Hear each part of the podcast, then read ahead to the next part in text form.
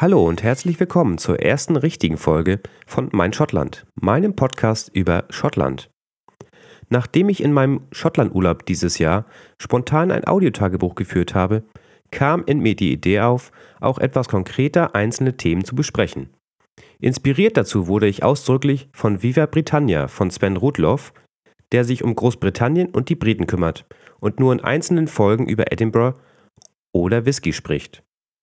Generell waren da auch Tim Pritloff mit Raumzeit, der Freakshow und weiteren Kanälen, Holger Klein mit Vrind und viele weitere. Die ersten Folgen werde ich Orten und Themen widmen, wo ich selber schon vor Ort war und eigene Eindrücke sammeln konnte. Natürlich erhebe ich keinen Anspruch auf Vollständigkeit und Fehlerfreiheit. Über Hinweise und Korrekturen bin ich daher sehr dankbar. Und von vornherein möchte ich mich für meine eventuell schlechte Aussprache entschuldigen, als Norddeutscher neigt man doch sehr zum Nuscheln. Und da meine Aussprache englischer und gelischer Wörter und Orte auch nicht immer richtig sein wird, I am sorry. Immerhin spreche ich meist eher Hochenglisch, ich komme ja nicht aus Texas. Aber bestimmt werde ich unwillentlich wechseln zwischen dem deutschen Schulenglisch, aufgeschnappten schottischen Aussprachen und echtem Englisch. Heute möchte ich die Insel Arran vorstellen, die der erste Teil meiner Reise in diesem Jahr war. Die Insel Arran liegt im Südwesten von Schottland, ca. 69 Kilometer südwestlich von Glasgow, im Firth of Clyde. Sie ist knapp 32 Kilometer lang und 16 Kilometer breit, mit insgesamt 430 Quadratkilometern Fläche. Erreichbar ist sie nur per Fähre, entweder vom Hafen Ardrossan auf dem Festland nach Brodick auf Arran oder von der Halbinsel Kintyre vom Hafen Clonaic nach Lochranza auf Arran. Betrieben werden beide Fährlinien von der staatlichen schottischen Fährgesellschaft Caledonian McBrain, meistens mit CalMac abgekürzt. Arran hat die Form einer Niere oder Kartoffel und ist ziemlich hügelig. Es ist nicht ganz sicher, ob der Name Arran aus dem Irischen stammt, passenderweise mit der Bedeutung Niere, oder aus dem britannischen Sprachraum für hoher Platz. Passen würde zweifelsfrei aber beides. Schon von der Fähre aus kann man kleine Hügel und den Hauptberg der Insel, den Goatfell, sehen. Man sagt der Insel nach, eine Miniaturausgabe von Schottland zu sein. Der Norden ist nämlich sehr bergig, moorig, mit Heide bewachsen und baumfrei und erinnert stark an die weiter nördlich gelegenen Highlands auf dem Festland. Der Südteil der Insel ist grüner, mehr bewaldet und eher etwas flacher. Dass dies so ist, liegt an der Highland Boundary Fault, der geologischen Verwerfungslinie, die die Highlands von den Lowlands trennt. Sie zieht sich von Südwesten nach Nordosten und ist auf jeder Schottlandkarte sehr gut zu erkennen. Eine Tochterinsel von Arran ist die drei Quadratkilometer kleine Holy Isle im Westen, die nur 500 Meter vom Ufer entfernt in einer kleinen Bucht liegt. Auf der Insel befindet sich ein spirituelles buddhistisches Zentrum, das Zentrum für Weltfrieden und Gesundheit. Besuchen kann man die Insel über eine kleine Fähre. Die zweite Tochterinsel liegt an der Südspitze, ist nur ein Quadratkilometer groß und heißt Platter, Platter Island. Auf ihr steht ein gleichnamiger Leuchtturm, der bis heute in Betrieb ist. Verfahren kann man sich auf Erden kaum, es gibt im Prinzip nur zwei größere Straßen. Die Hauptstraße, die mit 96 Kilometern Länge einmal um die Insel geht, und die Querstraße, The String, die mit 16 Kilometer Länge einmal von West nach Ost führt. Die Qualität der Straßen hält sich eher in Grenzen und da sie meist sehr schmal sind, kann man auch nicht übermäßig rasen. Für Nutzer des ÖPNV stehen mehrere Buslinien bereit, die einem auch ständig begegnen.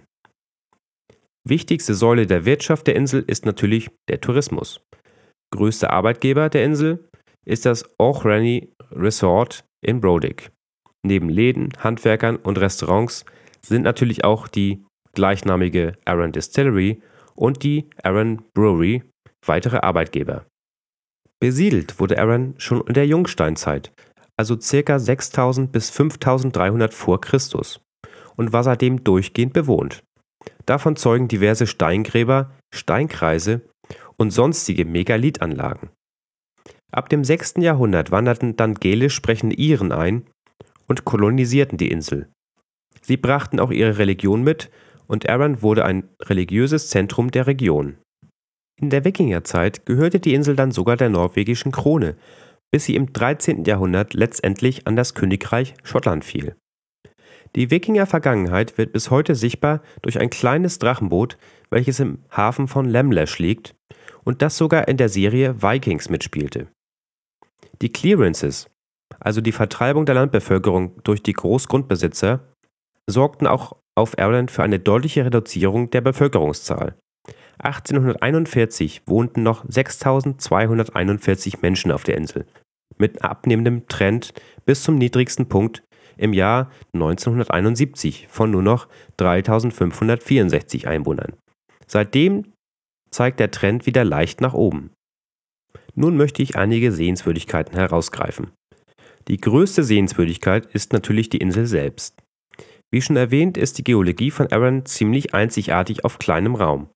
Es bieten sich daher Aktivitäten in der Natur an, wie Wanderung, Fahrradfahren oder Wassersport. Daneben gibt es eine reiche Tierwelt mit Schafen, Greifvögeln, Rotwild und natürlich Wasserbewohnern. Letztere kann man auch kulinarisch kennenlernen in Form von Fisch und Muscheln. Weitere Sehenswürdigkeiten sind Loch Ranza Castle. Die Burg liegt auf einer Landzunge, die in das gleichnamige Loch Ranza hereinragt und wurde im 13. Jahrhundert errichtet. Im Laufe des 19. Jahrhunderts verfiel sie aber zu einer Ruine. Als Fotomotiv macht sie von außen aber viel her. Und innen hineingehen kann man auch. Die Arran Distillery. Wie in Schottland generell gab es auch auf Arran früher viele kleine, meist illegale Whiskybrennereien. Aber als die Massenproduktion Anfang des 19. Jahrhunderts die Preise drückte und größere Mengen verlangte, mussten alle aufgeben. Erst 1995 wurde nach über 160 Jahren die Arran Distillery neu eröffnet und 1998 der erste neue Jahrgang abgefüllt. Das Wasser für den Whisky kommt natürlich aus einer eigenen Quelle in den umgebenden Bergen. Und wie er sich für eine zeitgemäße Brennerei gehört, gibt es ein kleines eigenes Besucherzentrum mit Café, Shop und man kann natürlich eine Führung durch die Produktion mit anschließender Verkostung machen. Mir persönlich schmecken aber alle Varianten des Aaron leider nicht, denn sie sind sehr pfeffrig und scharf im Geschmack aber über Geschmack lässt sich ja bekanntlich trefflich streiten. Da die Brennerei nicht alt ist, hat man versucht, mit ein bisschen Pappmaché ein altes Cottage nachzubilden, durch das man als Besucher geführt wird, was meiner Meinung nach aber weniger gut gelungen ist. Es wirkt einfach nur etwas billig. Momentan wird im Süden der Insel die Lac Distillery gebaut, die dann als Tochterdistillerie den torfigen Arran produzieren soll. Der normale Arran ist nämlich überwiegend ungetorft. Machimore Machry Moor ist der Sammelbegriff für eine Megalithanlage beim Dorf Machry. Es besteht aus sechs Steinkreisen, mehreren Kammergräbern, ein paar Standing Stones, Pfostenkreisen und dem Rest eines Rundhauses. Wirklich eindrucksvoll sind aber die drei großen Steine mit fast 5,5 Metern Höhe von Steinkreis Nummer 2. Ein alter verlassener Bauernhof bietet schöne Fotomotive mit dem Goatfell und den dazugehörigen Bergen im Hintergrund. Außerdem gibt einem die leicht erhöhte Lage eine gute Aussicht auf die Halbinsel Kintyre und in Richtung des Goatfell. Von einem kleinen Parkplatz gelangt man über einen matschigen Weg, Gummistiefel oder Gamaschen sind hier empfehlenswert, in knapp 20 Minuten Fußweg dorthin. Kings Cave Die Kings Cave ist eine Höhle an der Westküste von Arran, etwas südlich von Machry Moor gelegen. Der Parkplatz liegt direkt an der Straße in einem Wald und von dort startet der Weg in Richtung Küste.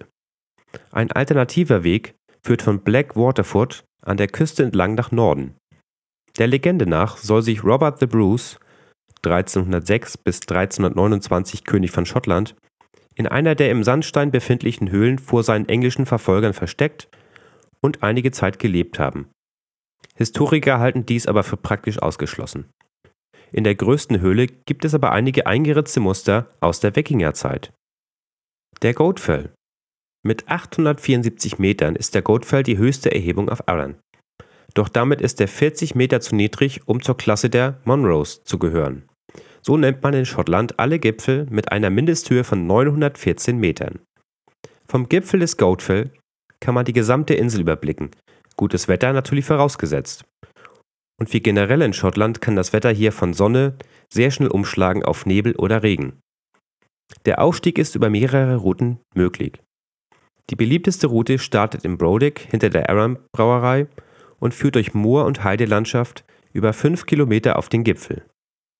Besonders schwer soll der Aufstieg nicht sein und deshalb besteigen ihn auch sehr viele Touristen.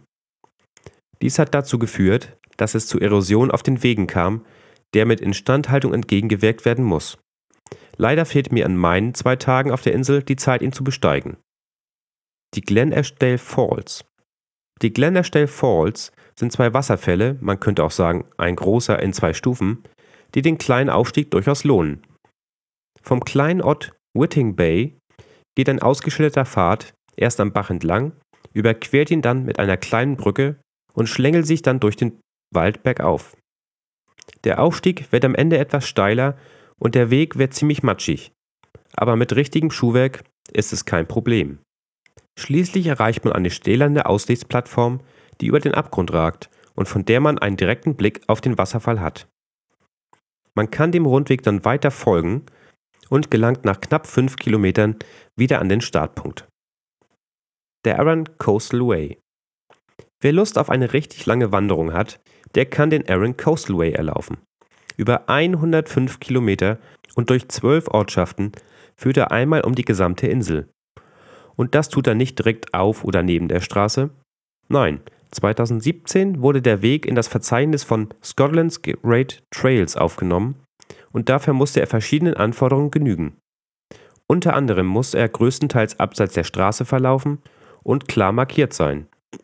Es gibt auch eine eigene Webseite, die die einzelnen Abschnitte des Weges beschreibt und Unterkünfte, Läden und Sehenswürdigkeiten auflistet.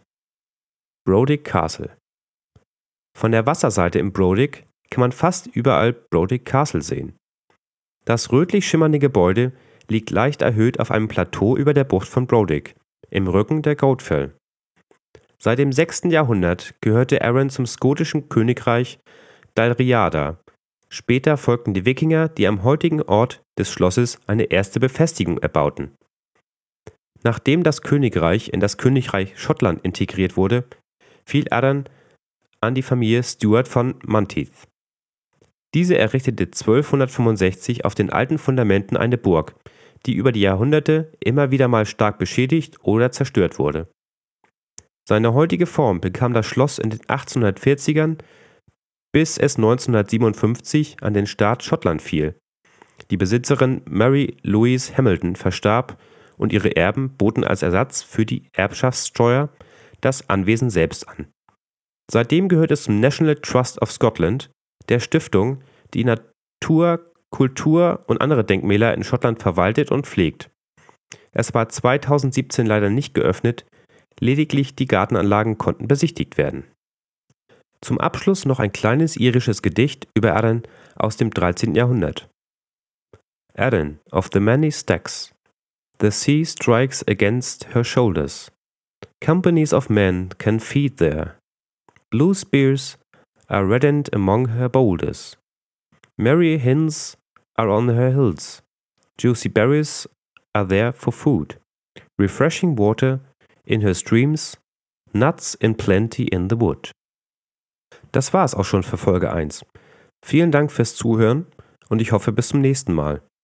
Wenn es euch gefallen hat, dann empfehlt mich doch bitte weiter oder kommentiert unter www.meinschottland.de oder auf Facebook unter meinschottlandpodcast oder twittert mich doch an unter meinschottland. Für Hinweise und Anregungen bin ich jederzeit zu haben. Insgesamt habe ich auf meinem Spickzettel schon 47 Themen gesammelt. Es sollte also noch für einige Folgen mehr reichen. Also bis zum nächsten Mal. Tschüss und auf Wiedersehen.